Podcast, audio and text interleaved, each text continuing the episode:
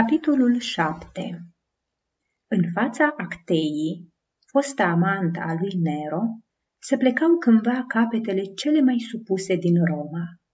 Ea însă nici chiar atunci nu voise să se amestece în treburile publice.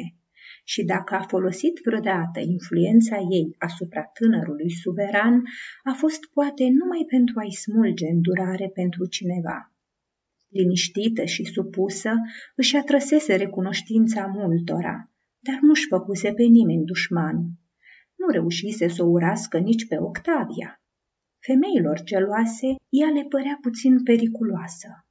Se știa despre ea că continuă să-l iubească pe Nero cu o dragoste tristă și îndurerată, care se menține nu prin speranță, ci doar prin amintirea clipelor în care Nero nu era numai mai tânăr și mai iubitor, dar și mai bun.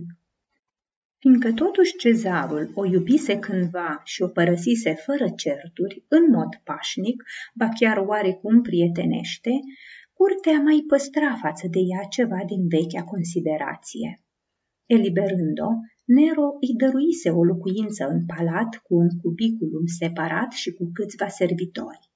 Și deoarece cândva Palas și Narcis, deși erau liberții lui Claudius, nu numai că stăteau cu Claudius la masă, la petreceri, dar ocupau locuri de frunte ca niște oameni de vază, tot așa o invitau și pe ea uneori la masa împăratului.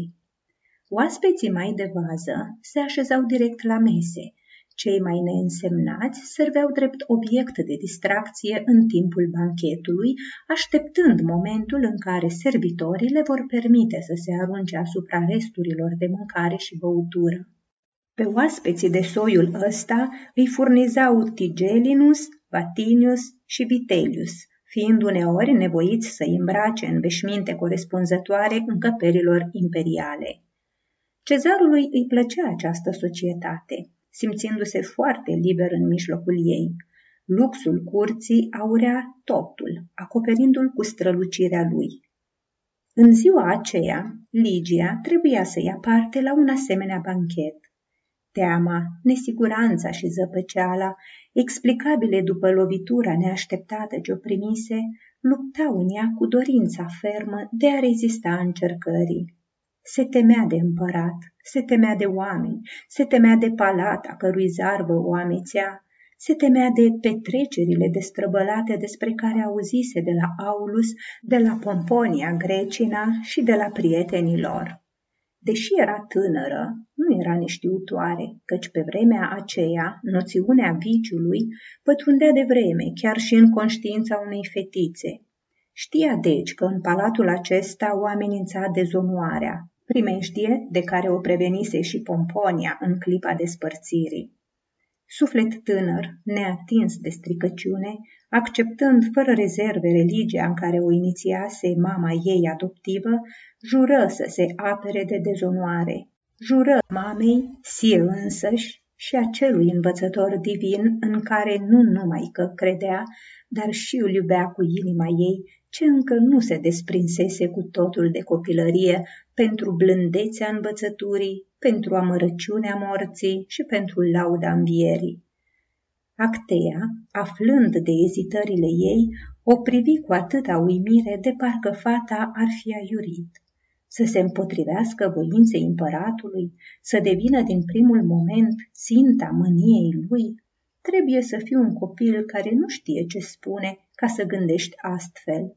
Din propriile mărturisiri ale Ligiei reiese că, de fapt, ea nu este o statecă, ci o fată uitată de poporul ei. Nu apără niciun drept al ginților și chiar dacă ar apăra-o, împăratul este destul de puternic să o calce în picioare într-un moment de mânie. Așa i-a plăcut cezarului să o ia la curte, iar acum dispune de ea. De acum înainte, ea este la bunul lui plac și nicio putere pe lume nu îi se poate împotrivi. Da, continuă ea, am citit și eu scrisorile lui Pavel din Tars și știu că în ceruri stăpânește Dumnezeu și Fiul lui care a înviat. Însă, pe pământ stăpânește numai împăratul. Ține minte asta, Ligia, Știu de asemenea că doctrina ta nu-ți permite să fii ceea ce am fost eu și că voi, când aveți de ales între necinste și moarte, preferați moartea. Dar poți oare să știi dinainte că te așteaptă moartea și nu necinstea? Ligia, Ligia, nu-l supăra pe Cezar. Când are să vină clipa hotărătoare să ai de ales între dezonoare și moarte, atunci ai să procedezi așa cum îți cere adevărul tău, dar nu căuta cu din adinsul pieirea și nu-l mânia pentru un motiv neînsemnat pe acest zeu pământesc atât de crud. Ligia, aruncându-și cu încredere de copil mâinile pe după grumajii ei, spuse Tu ești bună, Actea, Actea, mișcată de laudă și de acest semn de încredere, o strânse la piept, apoi, desfăcându-se din brațele fetei, răspunse.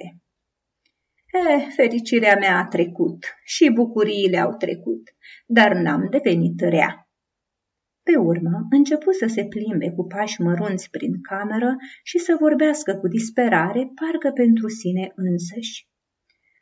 Nu, nici el nu era rău, pe atunci el însuși credea despre sine că e bun și voia să fie bun. Știu asta foarte bine.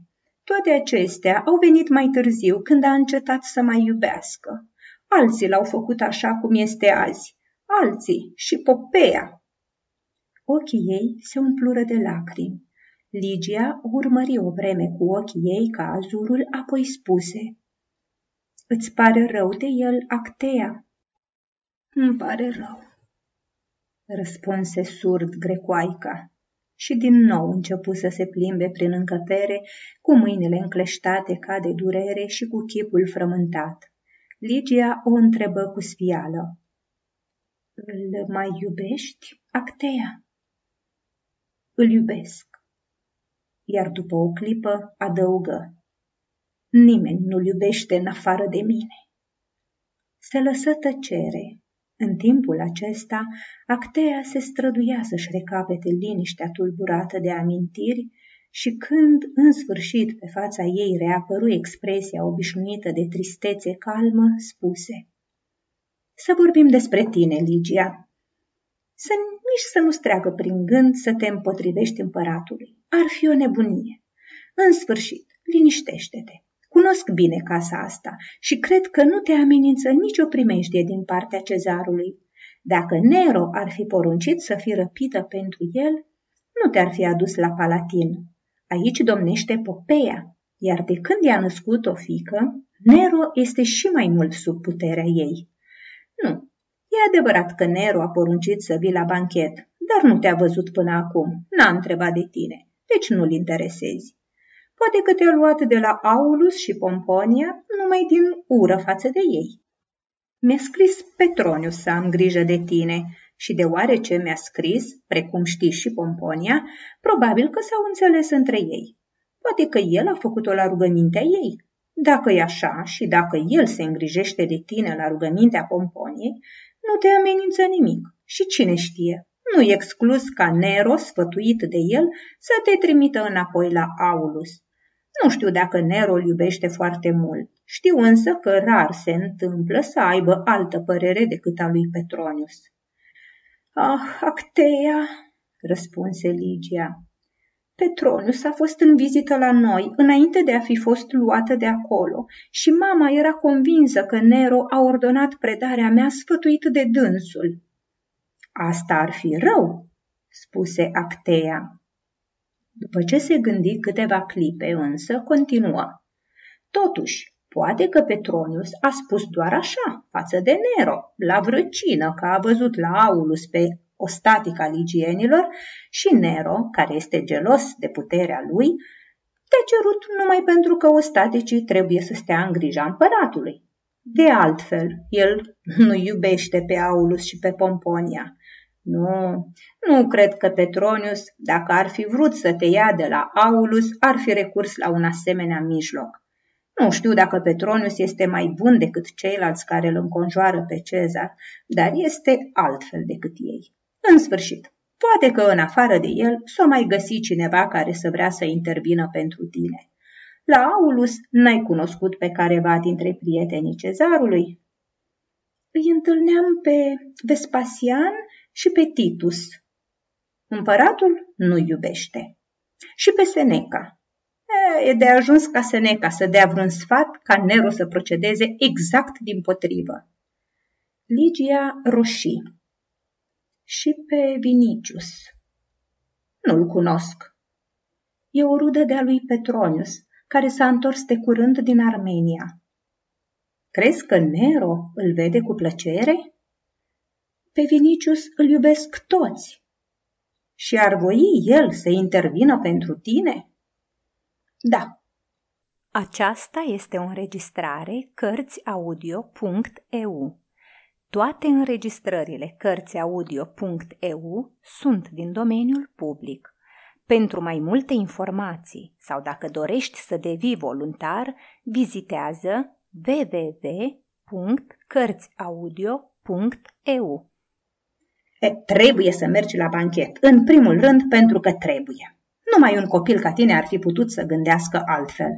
În al doilea rând, dacă vrei să te întorci în casa lui Aulus, găsește prilejul să-i rogi pe Petronius și pe Vinicius ca prin influența lor să obțină pentru tine permisiunea de a te întoarce acasă. Dacă ar fi aici, ți-ar spune și ei amândoi că ar fi o nebunie, moarte sigură să încerci să te opui. S-ar putea, de fapt, ca împăratul să nu observe absența ta. Însă, dacă ar observa-o și ar constata că ai îndrăznit să te împotrivești voinței lui, n-ar mai exista salvare pentru tine. Hai, hai, Ligia, auzi gălăgia asta în casă? Soarele coboară și oaspeții au să înceapă în curând să sosească. Ai dreptate, Acteia, răspunse Ligia. Am să-ți urmez sfatul.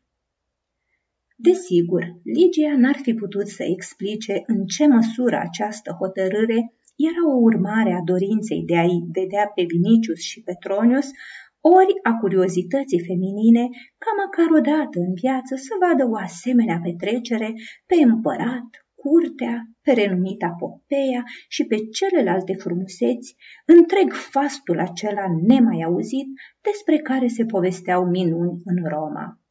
În felul ei însă, Actea avea dreptate și fata înțelegea bine acest lucru.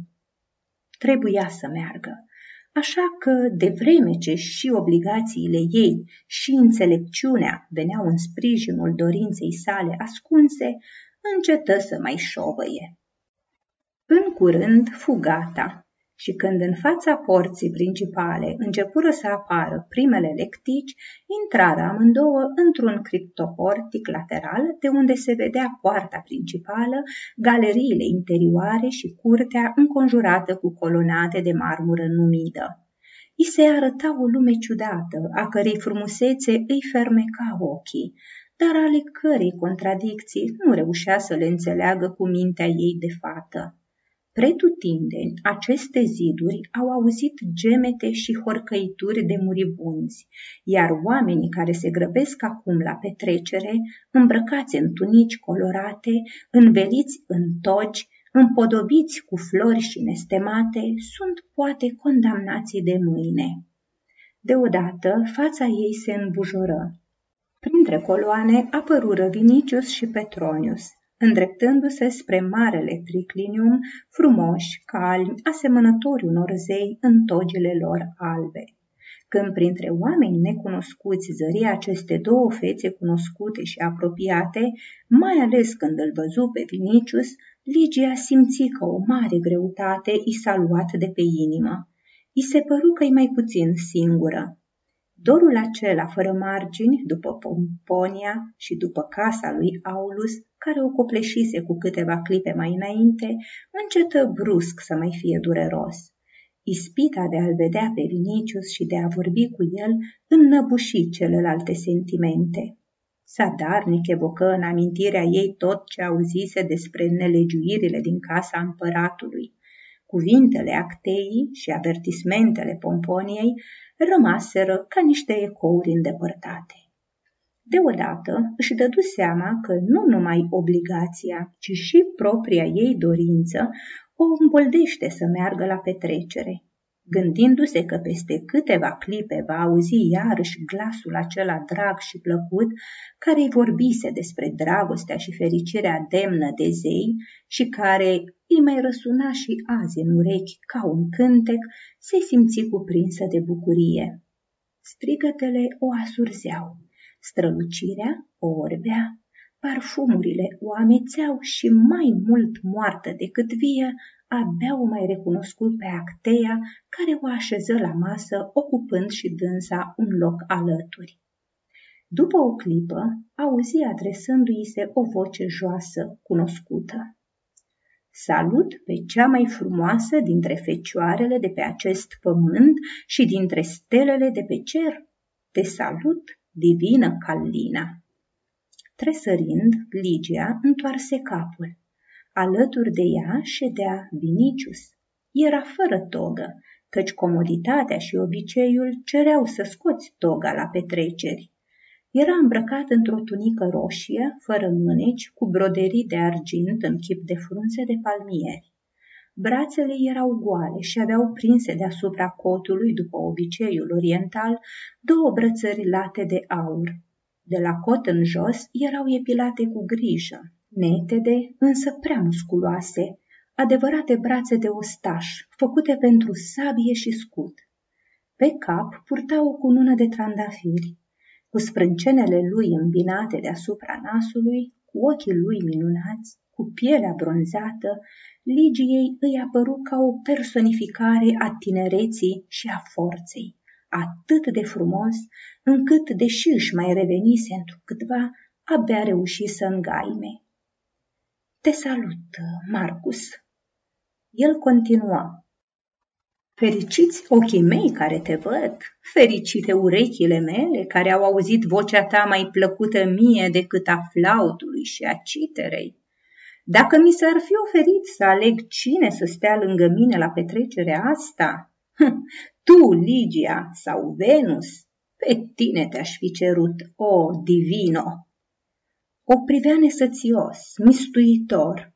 Privirile lui alunecau de pe fața ei, pe gât, pe brațele goale, mângâindu-i formele delicate. Se bucurau de ea, o învăluiau, o sorbeau. Pe chipul lui străluceau, amestecându-se, dorința, dragostea, fericirea, contopite într-o încântare fără margini. Știam că o să te văd în casa împăratului, continuă el. Totuși, când te-am zărit, sufletul meu s-a cutremurat de o nețărmuită bucurie, de parcă fericirea asta m-ar fi ajuns cu totul pe neașteptate. Ligia își revenise cu încetul, simțind că în mulțimea asta și în casa asta el este singura ființă apropiată, începu să vorbească cu el și să-l întrebe de tot ce era de neînțeles pentru ea și o înfiora. De unde știa el că are să o găsească în casa cezarului și de ce se află ea aici? De ce a luat-o cezarul de la Pomponia? Aici se teme și ar vrea să se întoarcă la Pomponia. Tânjirea și neliniștea ar ucide-o dacă n-ar fi speranța că Petronius și cu el au să intervină pentru ea la împărat. Vinicius îi destăinui cum auzise de răpirea ei chiar de la Aulus. Nu știe pentru ce se află ea aici. Cezarul nu dă socoteală nimănui de dispozițiile și poruncile sale. Totuși, să nu se teamă. El, Vinicius, e lângă ea și va rămâne lângă ea, ar prefera să-și piardă ochii decât să o părăsească. Ea este sufletul lui și o va apăra ca pe propriul lui suflet. Are să-i construiască la el acasă un altar, ca pentru zeița lui, pe care să-i jertfească smirnă și aloes, iar primăvara anemone și flori de măr. Și de vreme ce se teme de casa împăratului, îi promite că n-are să o lase în casa asta. Te iubesc, Calino, divina mea!" În cele din urmă, cuprinse mâna ei mai sus de încheietură, așa cum mai făcuse odată în casa lui Aulus, o trase spre el și începu să-i șoptească cu buzele înfiorate. Marcus, dăm drumul, spuse Ligia. Însă el vorbea mai departe cu ochii înnegurați. Divina mea, iubește-mă! În clipa aceea se auzi vocea acteii care stătea de partea cealaltă a Ligiei. Cezarul se uită la voi? Pe Vinicius îl cuprinse o mânie năprasnică împotriva împăratului și împotriva acteii. Cuvintele ei risipiseră farmecul beției. În acest moment, chiar și o voce prietenoasă tânărului i s-ar fi părut inoportună. Convins că Actea caută intenționat să împiedice discuția lui cu Ligia, înălță capul și uitându-se la tânăra libertă peste brațul Ligiei, spuse cu răutate. A trecut vremea Actea când la banchete stăteai alături de împărat. Se spune că te paște orbirea. Atunci poți să-l vezi? Ea răspunse parcă cu tristețe. Totuși îl văd. Și el are vederea scurtă și se uită la voi prin smarald. Tot ceea ce făcea Nero îi alarma chiar și pe cei mai apropiați de el, așa că Vinicius se trezi dintr-o dată neliniștit și privi pe furiș spre împărat. Ligia, care la începutul petrecerii îl văzuse ca prin ceață din cauza tulburării, iar pe urmă, absorbită de prezența lui Vinicius și de vorbele lui, nu se mai uitase deloc la împărat, întoarse și ea spre el ochii curioși și speriați. Actea spusese adevărul. Împăratul sta plecat peste masă, cu un ochi închis, ținând în dreptul celuilalt un smarald rotund, șlefuit, pe care îl folosea întotdeauna și se uita la ei. Pentru o clipă, privirea lui se întâlni cu privirea Ligiei și inima fetei se strânse de spaimă. Când, copilă fiind, mergea la mușia lui Aulus din Sicilia, o bătrână sclavă egipteană îi povestea despre balaurii care locuiesc în peșterile din munți. Avusese impresia că se uitase la ea ochiul verzui al unui asemenea balaur. Apucă mâna lui Vinicius ca un copil care se teme. Capul prinse ai vui de gânduri ce se alungau învălmășite.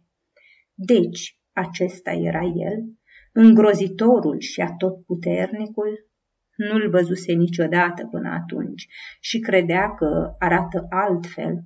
Își imagina o față îngrozitoare, cu răutate antipărită în trăsături și văzuse un cap mare, într-adevăr îngrozitor, așezat pe un gât gros, însă mai curând caragios, căci de departe semăna cu un cap de copil. După o clipă, puse jos smaraldul și nu se mai uită la ea. Atunci îi văzu ochii bulbucați, albaștri, clipind în lumina excesivă, sticloși, reci, asemănători cu ochii morților. Întorcându-se spre Petronius, cezarul zise, Aceasta este o statica de care e îndrăgostit Vinicius? Ea este, răspunse Petronius.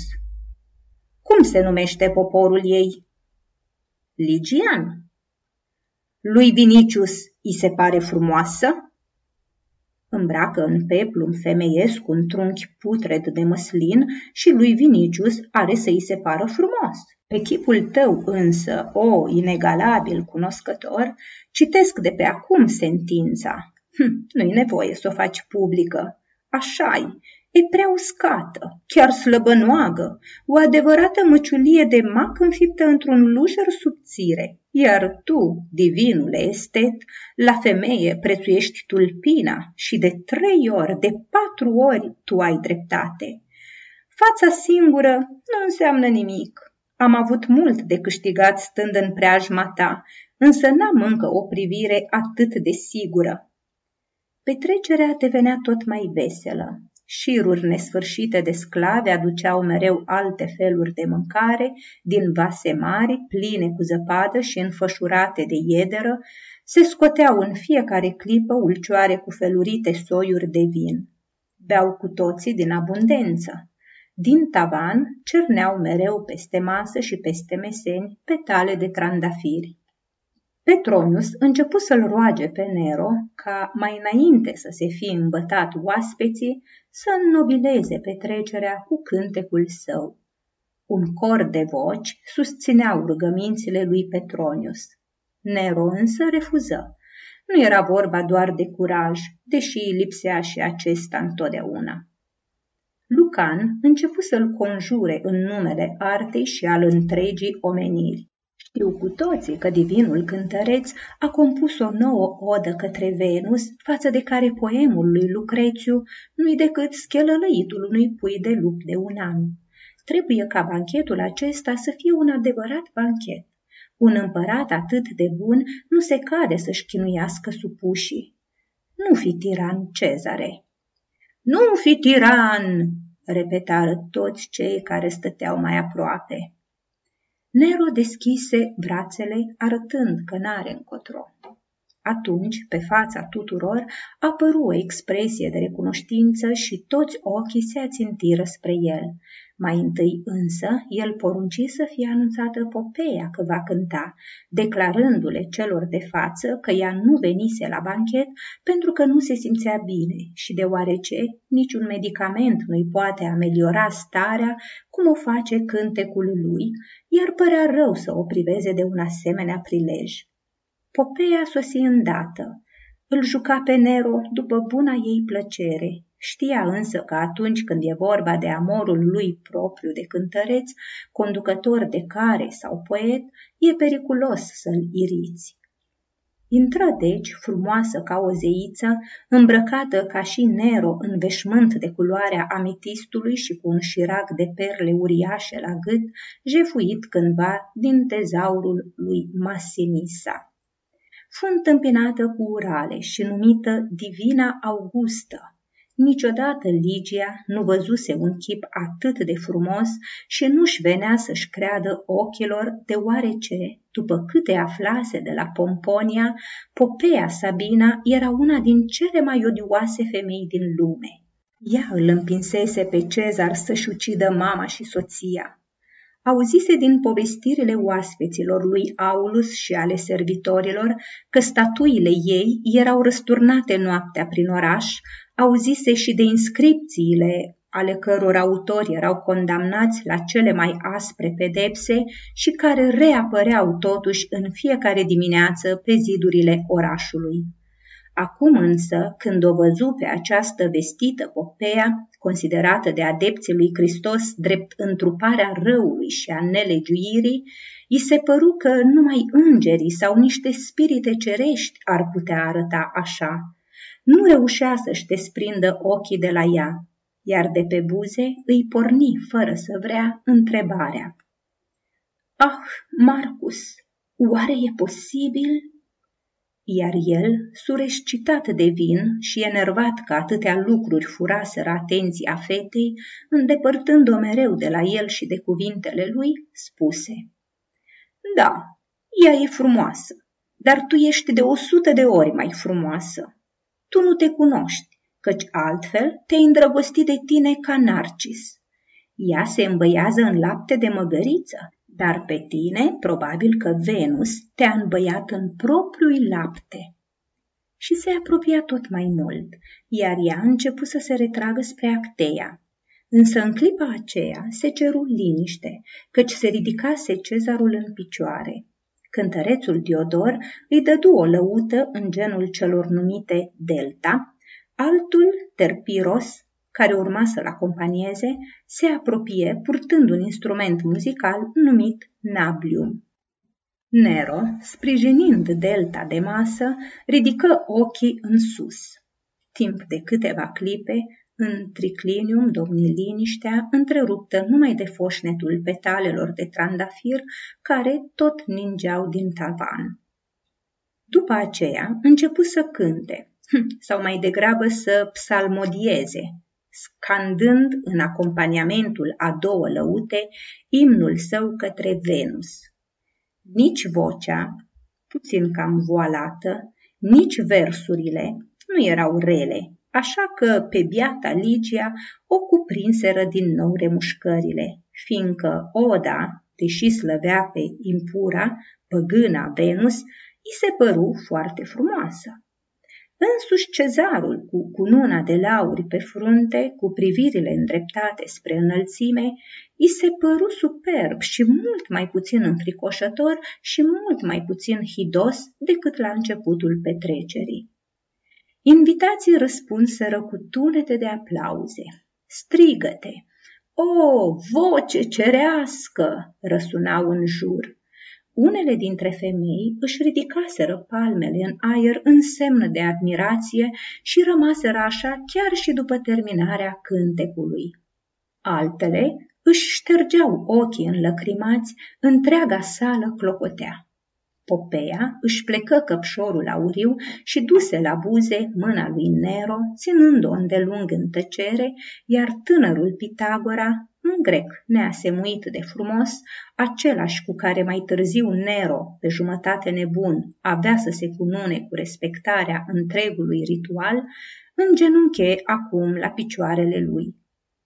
Nero însă se uită cu atenție la Petronius, ale cărui laude le dorea întotdeauna mai presus de orice.